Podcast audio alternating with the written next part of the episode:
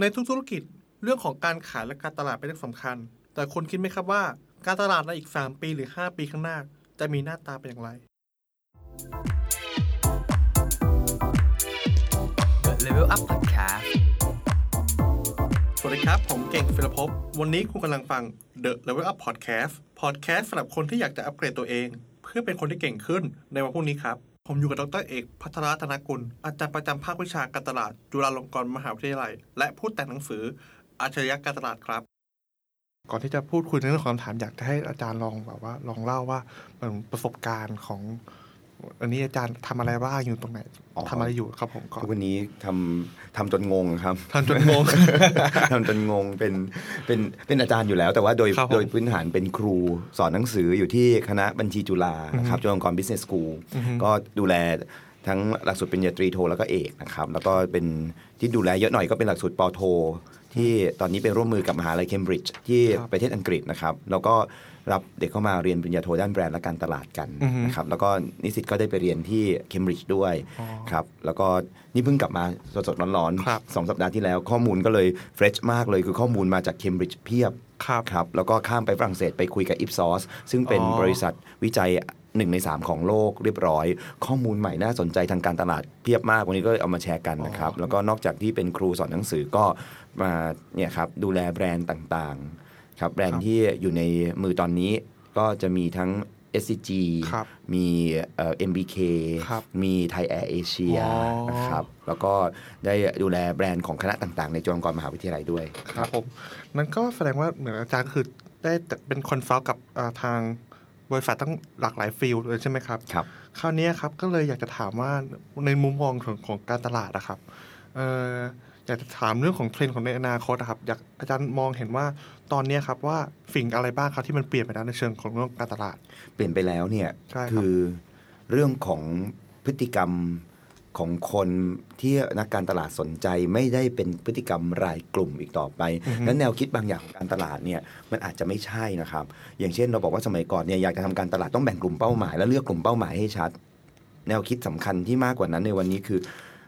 แต่ละคนในกลุ่มไม่เคยเหมือนกัน ดังนั้นเนี่ยเราควรจะ ดูแลลูกค้ารายบุคคลมากขึ้นอือฮึงั้นพฤติกรรมก็คือจะไม่ได้ไปเรื่องของ STP สมัยก่อน ใครคุยกันตลาดบอกว่าเนี่ยต้องทำอะไรก่อนทำ STP ไง segmentation targeting positioning อะไรเงี้ยครับคือแนวคิดอย่างเงี้ยอาจจะไม่ใช่ก็ได้อ๋อแล้วสิ่งที่เราพบเยอะมากในวันเนี้ย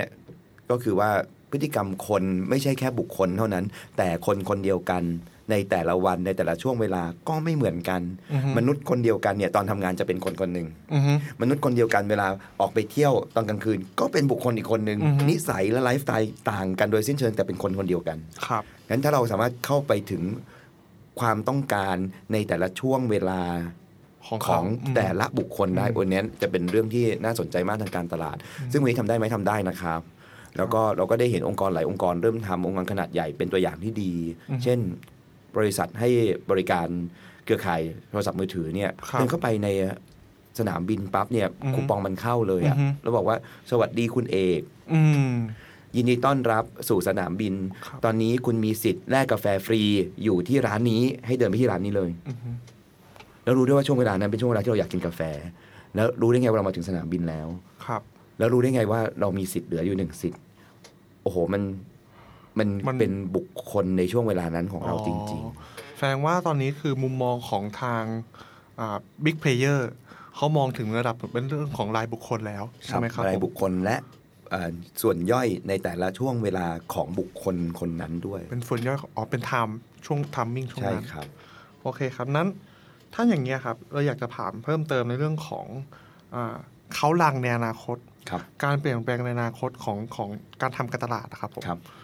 อาจารย์มองว่าเป็นยังไงบ้างครับ มันจะมีเอ่อรูปแบบการตลาดที่ไม่มีท่ามาตรฐานอีกต่อไปอือฮึอือฮึสมัยก่อนเนี่ยเวลาเราคุยเรื่องของการทำการตลาดจะมีท่ามาตรฐานของเรามากเลยนะครับเอเจนซี่ต่างๆ จะมีท่ามาตรฐานของตัวเองอือฮึแต่ว่าความยากที่จะเกิดขึ้นต่อไปคือไม่มีท่ามาตรฐานอือฮึไม่มีตำราก็จะบอกได้ยากพูดจริง ๆ นะครับ ในขณะที่เป็นนักวิชาการเนี่ยบางทีเราก็อือฮึเดือดร้อนใจเหมือนกัน คือนั่งดูพิมพ์รีพายเนี่ย อือฮึก็บอกว่าตำราการตลาดบริการเขียนไว้ว่า อยากจะดูแลลูกค้าต้องพูดจากับลูกค้าดีๆ ต้องเป็นคนที่นิสัยดี ต้องพูดสุภาพ ต้องทำให้ลูกค้ารู้สึกอบอุ่นใจอะไรเงี้ยเอ่อพิมพ์รีพายขายเครื่องสำอางบนออนไลน์ ด่าลูกค้าทุกคำครับคำหยาบเพี่ครับ แล้วก็ขายดีมาก CF มหาศาล แล้วเวลาขายเนี่ยเวลาเขาขายแล้วเขาถ่ายรูปให้ดูเนี่ยตกใจเลยนะครับ มันเป็นรถเคอรี่อะอ่าฮะแต่มันบรรจุด้วยสินค้าจากพิมพ์ริพายอะส่งออกไปเต็มเต็มๆสองคันฮะเขาบอกว่าเดือนหนึ่งเดือนหนึ่งขายได้เกิน8หลักอยู่แล้วอ่าฮะงั้นตกลงตำราไหนบอกว่าให้ด่าลูกค้า แล้วให้พูดคำหยาบกับลูกค้า ลูกค้าจะชอบใจลูกค้าจะซื้อเยอะ แล้วบอกว่าบางทีพูดไปก็ทำให้ลูกค้าตื่นเต้น แต่ไม่ซื้อมั้งไม่จริงนะครับ นี่ซื้อจริงจังมาก แล้วมีแฟนคลับเยอะมากคนดูเป็นหมื่นๆคนทุกครั้งที่ขึ้นคลิป สิ่งที่เกิดขึ้นคือเราต้องคิดว่า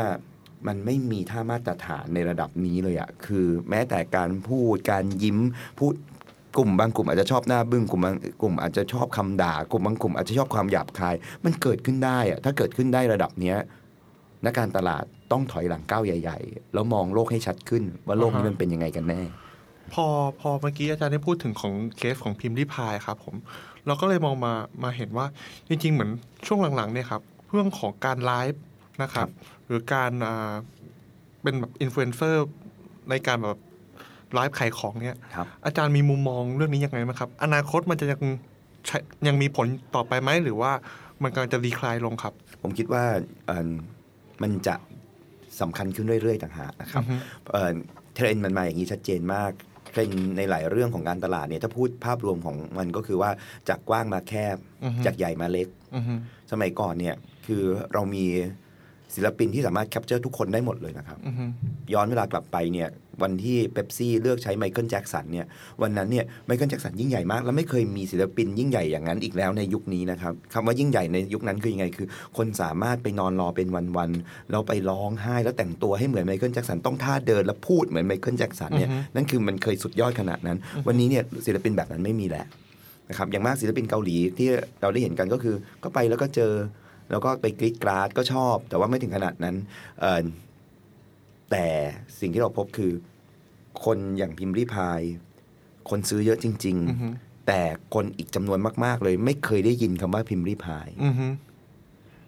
คนกลุ่มแต่ละกลุ่มจะชอบไม่เหมือนกัน แต่ละคนก็จะชอบไม่เหมือนกัน และชอบเรื่องไม่เหมือนกันมากขึ้นดังนั้นเนี่ยยิ่งเล็กยิ่งดึงดูดใจมาก ดังนั้นเนี่ยพอถามมาว่าเรื่องของการไลฟ์อือฮึ เรื่องของการเป็น KOL Key Influencer จะเป็นยังไงจากเดิมเนี่ยมันเคยสำคัญแล้วจะสำคัญมากขึ้นแล้วมันจะเล็กลงนะครับ คือจากเดิมเป็น Macro Influencer เราก็จะเจอแล้วก็บอกมีคำว่า Micro อืม Influencer เราก็เจอคำว่า Nano อืม Influencer ต่อไปก็เจอ Pico Influencer คือ เฮ้ย กลุ่มเล็กนิดเดียวเองอะแต่มีแฟนคลับประมาณแบบ150คนก็เอาแล้วอะแต่พวกครับนี้เนี่ย เป็นกลุ่มที่แบบว่า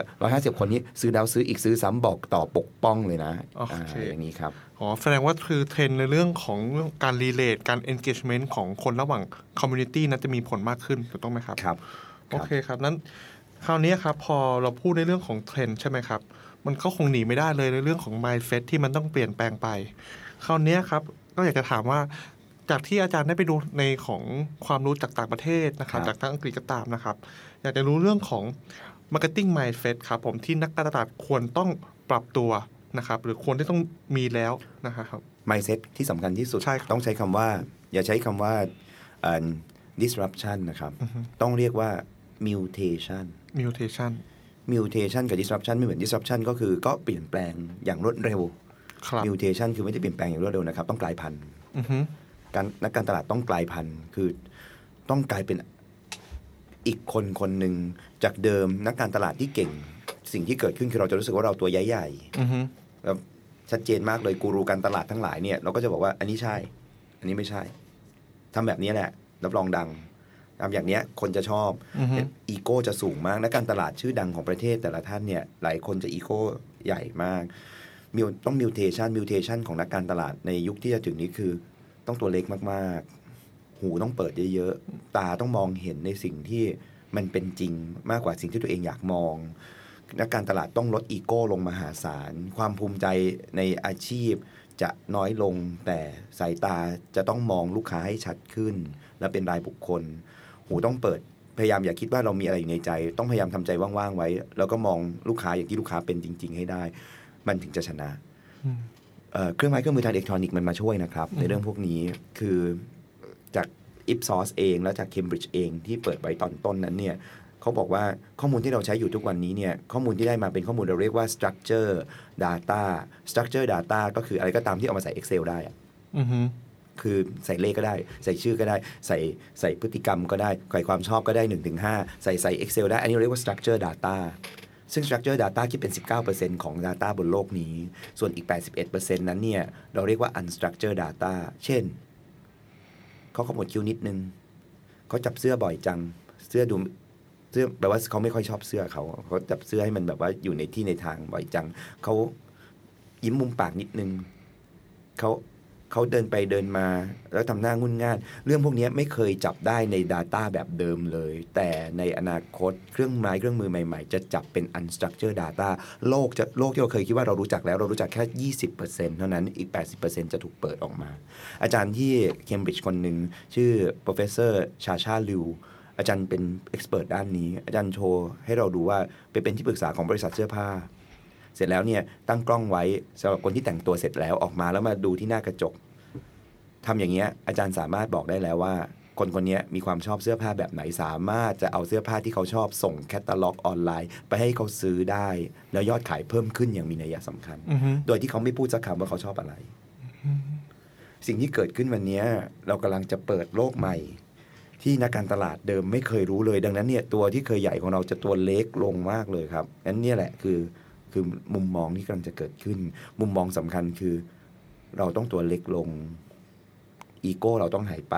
เราต้องมองโลกอย่างที่เป็นจริงมากขึ้นครับพอเมื่อกี้อาจารย์พูดเรื่องของ Data ขึ้นมาใช่ไหมครับผมคราวเนี้ยก็เลยอยากจะถามว่าในต่างประเทศนะครับ การนำ Data ของเขามาใช้งานครับเขาอยู่ในเลเวลไหนแล้วครับแล้วเนี่ยถ้าเกิดเทียบกับของประเทศไทยด้วยกันเองเขากำลังวิ่งสู่ unstructured data ตัวนี้ครับ ก็คือของที่ไม่เคยมันเป็นกล่องที่เป็นกลุ่มทรัพย์มหาศาลที่ไม่มีใครเคยเปิดได้เลย แล้วตอนนี้เนี่ย Ipsos ก็พูดเรื่องนี้ Cambridge ก็พูดเรื่องนี้ แล้วสองเจ้านี้ไม่ได้คุยกันมาก่อน แต่เราอะไปเรียนที่ Cambridge เราไปไปดูงานที่ Ipsos อือฮึสองที่พูดเหมือนกันเปียบ บอกว่าเขาก็จะเปิดอันนี้ให้ได้ เปิดไปถึงการที่นักการตลาดควรจะใช้เครื่องมือทางประสาทวิทยา ก็คือ neuroscience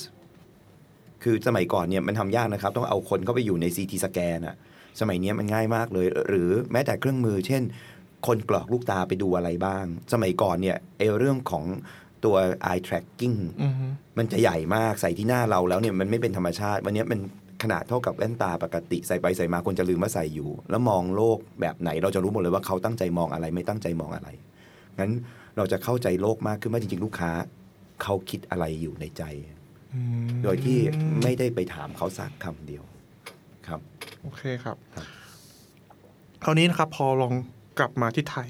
นะครับผมอยากจะถามอาจารย์ว่าในเรื่องของกระแส disruption ก็อย่างที่อาจารย์ได้ได้พูดเมื่อตอนต้นใช่ครับ คราวเนี้ยเท่าที่อาจารย์เห็นนะครับ จากต่างประเทศอะครับแล้วมองมองกลับมาที่ไทย อะไรบ้างที่การตลาดในไทยจะถูก disruption ครับ ผมคิดว่าถูก disrupt ตั้งแต่เรื่อง mindset ครับหรือต้องเรียกว่า mutate ตั้งแต่อือฮึวิธีการคิดอือฮึ คือวิธีคิดมันเปลี่ยนไปหมดเลย แล้วบางทีเนี่ยนักการตลาดจำนวนมากงงไปเลย คือสมัยก่อนเนี่ยเราคิดว่าสื่อนี้ดีสื่อนั้นดีเราก็เห็นอยู่ว่าสื่อมันก็เป็นตามนั้น จะจ้างเอเจนซี่ไหน เราจะชี้ได้เลยว่าเอเจนซี่เนี้ยเก่ง PR ถ้าเอเจนซี่เนี้ยเก่งอีเวนต์เอเจนซี่เนี้ยเก่งเก่งอะไรอ๋อเก่ง CSR เราก็จะชี้ออกอะว่าเอเจนซี่ไหนเก่งอะไร วันนี้เนี่ยคือบอกไม่ได้ เพราะโครงการที่เราตั้งขึ้นมาก็ไม่รู้กันเป็นโครงการอะไร ก็ก็เลยกลายเป็นว่ามันมันเปลี่ยนวิธีคิดจากเดิมไปหมดเลยงั้นตำราแบบเดิมๆหรือวิธีคิดแบบเดิมๆเนี่ยมันเปลี่ยนครับเอ่อจากเดิมเริ่มต้นที่ลูกค้า วันนี้เริ่มต้นที่ Data อือฮึแล้วสมัยแล้ววันหนึ่งก็บอกเริ่มต้นที่ Data คนบอกว่าไม่เริ่มต้นที่ Data ที่ยังไม่มี unstructured data อือฮึอย่างที่เราคุยกัน เพราะฉะนั้นเนี่ย มันจะเปลี่ยนแล้วจริงๆแล้วบริษัทไทยเป็นคนทำให้เปลี่ยนใช่หรือไม่คำตอบที่น่าตกใจภาษาฝรั่งว่า ugly truth คือความจริงที่น่ารังเกียจและน่ากลัวเนี่ยครับคือไม่นะครับ คนที่ทำให้โลกของเมืองไทยเปลี่ยนขนาดเนี้ยคือองค์กรที่มาจากต่างชาติเยอะมากอือฮึพฤติกรรมการซื้อของคนที่ชอบราคาถูกมาก ๆ แม้จะเป็นของพรีเมียมก็ตาม คนที่มาทำให้เกิดเหตุอย่างเนี้ยก็คือ Lazada s h o p e e อือฮึที่หนึ่งก็อาลีบาบา ที่หนึ่งก็เทนเซ็นงั้นจีนทั้งนั้นเข้ามาสิ่งที่เปลี่ยนแปลงพฤติกรรมคนวันนี้ขนส่งกันเราบอกขนส่งแล้วเดือดร้อนใจมากไปรษณีย์ไทยเนี่ยเดือดร้อนกับเคอรี่มากครับเคอรี่นี่ฮ่องกงแล้วก็เดือดร้อนไปทีหนึ่งแล้ว วันนี้เนี่ยเคอรี่ก็เดือดร้อน เพราะว่าทุกวันนี้มี Flash Express มี Base Express Flash Express Base Express ส่งของภายในวันเดียวราคาไม่ถึง 30 บาทอือฮึเคอรี่ก็ส่งไม่ได้ ราคาอย่างนี้เกิดขึ้นได้ยังไง ก็ขายขาดทุนไงอือฮึขายขาดทุนบอกขายขาดทุนได้ไง เอาก็เงินเยอะอ๋อเงินเยอะแล้ว Flash Express กับ Base Express อะใครอาลีบาบาอ๋ออาลีบาบาอีกแล้ว นี่แล้วพอเข้ามาปั๊บก็กวนน้ำสกุลท้ายที่สุดแล้วพฤติกรรมของคนทำการตลาด ที่เคยแบบต้องวางพรีเมียมไพรซ์อืมก็ลูกค้าหนีไปหมดแล้วจะมาพรีเมียมอืมไพรซ์อะไรก็ต้องเทราคากลับตีกันเละตุ้มเป๊ะไปหมดทั้งตลาดเนี่ย คือที่คนคนที่มากวนให้ขุนที่สุดเนี่ยครับ เป็นคนนอกประเทศด้วยซ้ำก็อยากจะชี้ประเด็นตรงนี้ว่า คือมันเปลี่ยนจริง ๆ แล้วสมัยก่อนอย่าแตะราคา อย่าแตะราคา วันนี้เนี่ยคือขณะที่เราอ้างๆอยู่ไม่แตะราคาไม่แตะราคา คู่แข่งหันหันราคาไปครึ่งหนึ่งเราจะอยู่ยังไง อืมครับ ถ้าอย่างนี้ในเรื่องพออาจารย์พูดถึงก็คือเรื่องของอีคอมเมิร์ซที่เข้ามามีบทบาทที่ทำให้ทุกอย่างมันเปลี่ยนแปลงไป คราวเนี้ยครับก็จะถามว่าทางแบรนด์ครับ หรือว่าเอ่อทางทีมการตลาดเนี่ยเขาควรตั้ง ตั้งรับในครับการเปลี่ยนแปลงนี้ยังไงบ้างครับ เช่นต้องทำอะไรหรือเปล่า ผมคิดว่าสมัยก่อนเราวางแผนแบรนด์เนี่ยเราวางแผนแบรนด์ไปข้างหน้า เราจะครับวางเราจะวางแผนพรีเมียมพรีเมียมแบรนด์เราจะวาง luxury แบรนด์เราจะวางให้แบรนด์มี value อะไรเงี้ยครับนี่คือสิ่งที่เราทำเยอะมาก วันนี้เนี่ยต้องใช้เวลาสักครึ่งหนึ่งมั้งวางแผนแบบความเสี่ยงแบรนด์ คือสมัยก่อนเนี่ยเราลงทุนกับกองหน้าเยอะครับ คนที่ทำแบรนด์วันเนี้ยช่วยมาลงทุนกับกองหลังด้วย เพราะว่ามันมีคนเจาะประตูเราอะน่ากลัวมากอืมผมยกตัวอย่างเช่น เราตั้งใจจะให้แบรนด์แชมพูของเราเป็นแบรนด์พรีเมียมในตลาด แล้วก็พยายามทำมาตลอดเลยพรีเมียมพรีเมียมทำไปทำมาปั๊บลาซาด้าเอาไปหั่นครึ่งราคา เราก็งง เพราะเราไม่เคยขายราคานี้ให้ลาซาด้าลาซาด้าบอกฉันไม่สนเพราะว่าฉันยอมขาดทุนอือฮึแต่ขาดทุนใครขาดทุนแบรนด์เราอือฮึ แบรนด์เราที่ตั้งใจจะขายกูละสองร้อยขายแปดสิบาทอยู่ในลาซาด้าเราบอกไม่ให้ลาซาด้าขายก็ไม่ได้เพราะเขาขายเยอะจริง สุดท้ายแล้วที่เราเคยบอกว่าเราจะทำให้แบรนด์เราดูพรีเมียม ก็หมดความพรีเมียมโดยสิ้นเชิงเพราะแชมพูเราขวดละแปดสิบคำถามคืออย่างเงี้ยเราคุมได้ที่ไหนกัน แล้วเราต้องแก้ยังไง มันต้องวางแผนเตรียมไว้นะครับ ว่าถ้าคนอื่นเขามาเล่นงานแบรนด์เราอะเราทำยังไง แล้วทุกคนพร้อมเล่นงานแบรนด์เราหมดอืมโดยที่เราเนี่ยแก้อะไรก็ไม่ได้ เราต้องปิดตาข้างหนึ่งปล่อยให้เขาขายด้วยซ้ำ โอเคครับ ครับ ก็ค่ะคำถามสุดท้ายครับ ก็อยากจะอยากจะถามของอาจารย์ในเรื่องของสิ่งที่นักการตลาดต้องเข้าใจครับคราวเนี้ยอาจจะมองแบบถึงแค่ประมาณปีหน้านะครับ สิ่งที่ต้องเข้าใจภายในปีหน้าเลย มีเรื่องอะไรบ้างครับ เอ่อเรื่องใหม่ๆ เกิดขึ้นหลายเรื่อง แต่ว่าเรื่องที่ควรจะต้องรู้อย่างมากนะครับ คือต้องรู้ประเด็นซูเปอร์แพลตฟอร์มคือสมัยหนึ่งเราบอกว่าการตลาดและธุรกิจต้องเข้าสู่ยุคแพลตฟอร์ม วันนี้เนี่ย ท่านต้องเข้าใจซูเปอร์แพลตฟอร์มซูเปอร์แพลตฟอร์มคือ บอกไม่ได้ด้วยซ้ำว่าทำธุรกิจอะไร แต่เหมือนทำทุกอย่างเลยอะอือฮึสมัยก่อนเราบอกว่า amazon.com อ๋อ ขายหนังสือออนไลน์ แล้วก็เริ่มขายเป็นอุปกรณ์เครื่องเขียน แล้วก็ใน amazon.com วันนี้คืนดีไปถามเจฟเบสซอสเจ้าของ amazon ถามว่า amazon เนี่ยจริงๆแล้วขายอะไร บอกไม่ได้ขายอะไร เป็นโลจิสติกส์อือฮึ เพราะว่าส่งของจากที่หนึ่งไปอีกที่หนึ่งในเวลาที่ถูกต้องในสถานที่ถูกต้องไปถึงคนที่ถูกต้องในราคาที่ถูกต้องอันนี้โลจิสติกส์ทำไปทำมาเจฟบอกว่าไม่ใช่โลจิสติกแล้วนะ เป็นซัพพลายเชนเพราะว่าเราดูเรื่องของ warehouse ด้วยทำ warehouse ด้วยทำไปทำมามีคนถามว่า เอ๊ะ แล้วคุณขายข้อมูลไหมอุ้ยข้อมูลก็มี แล้วคุณมีเรื่อง payment ไหมอุ้ย payment ก็มีมีหมดเลย แล้วทำไมคุณไม่เปิดไอ้ Amazon Go ซึ่งไปแข่งกับเซเว่นอยู่ที่สหรัฐ บอกอ๋อ ก็อยากแข่งกับเซเว่นด้วย ตกลง Amazon เป็นอะไรกันแน่ไม่ใช่ร้านขายหนังสือออนไลน์เหรอ บอกไม่รู้ไม่รู้เป็น Amazon อืมไอ้อย่างเงี้ยเราเรียกว่าซูเปอร์แพลตฟอร์มซูเปอร์แพลตฟอร์มคือ เป็นอะไรก็ไม่รู้ แต่พอเป็นอะไรก็ไม่รู้อธิบายไม่ได้ แต่พอบอกว่ามันคือ Amazon อ๋อ คือเหมือนไม่รู้แต่รู้ แล้วมันมีอะไรบ้างนะครับ มันก็มี Amazon มันก็มี Google มันก็มี Alibaba มันก็มี Tencent มันก็ตีกันอยู่อย่างเงี้ยอือฮึท้ายที่สุดแล้วสิ่งที่เกิดขึ้นและอันนี้คือความรู้ที่ได้มาล่าสุดจากเคมบริดจ์เลยนะครับ คืออาจารย์ก็กล้าฟันธงมากเลย อาจารย์ทำวิจัยขึ้นมาแล้วบอกว่าสุดท้ายแล้ว คนที่อยู่ได้ในโลกนี้ก็คือซูเปอร์แพลตฟอร์มเท่านั้นอือฮึเพราะฉะนั้นไม่ได้หมายความว่าท่านจะต้องไปเป็นซูเปอร์แพลตฟอร์มท่านไม่มีเงินถุงเงินถังไปสร้างซูเปอร์แพลตฟอร์มอือฮึแต่ต้องไปเริ่มดูแล้วว่า เราจะไปเป็นส่วนหนึ่งของซูเปอร์แพลตฟอร์มได้ไง ก็คือการปรับตัว ครับ คือบางคนได้ไงหมายความว่าไงหมายความว่า ถ้าท่านอยากอยู่กับอาลีบาบา ก็ต้องเข้าใจแล้วว่าการจะไปทำธุรกิจกับเถาเป่า การทำธุรกิจกับ Tmall ทำยังไง มันไม่มีแพลตฟอร์มอาลีบาบานะครับ แต่อาลีบาเป็นเจ้าของแพลตฟอร์มอีกเยอะมาก ดังนั้นเนี่ยอาลีบาบาเองเป็นซุปเปอร์แพลตฟอร์ม เราจะเข้าไปอยู่และเป็นส่วนหนึ่งของซุปเปอร์แพลตฟอร์มได้ไง มันเหมือน มันเหมือนอย่างเงี้ยครับ เก่งคือเหมือนกับรถไฟมันวิ่งแล้ว แล้วท่านก็ครับกำลังโวยวายว่าทำไมรถไฟมันวิ่งเร็วจังวิ่งเร็วจังแต่ท่านไม่กระโดดขึ้นรถไฟนะอือฮึท่านก็ตกขบวนนะงั้นวันนี้เนี่ยสิ่งที่ทำคือไม่ได้ไปสร้างรถไฟแข่งกับเขาต้องกระโดดขึ้นรถไฟเขาให้ทันอือฮึงั้นในช่วงนี้นะครับ ใช้สายตาเยอะๆ ดูเรื่องของซูเปอร์แพลตฟอร์มโอเคครับอ่า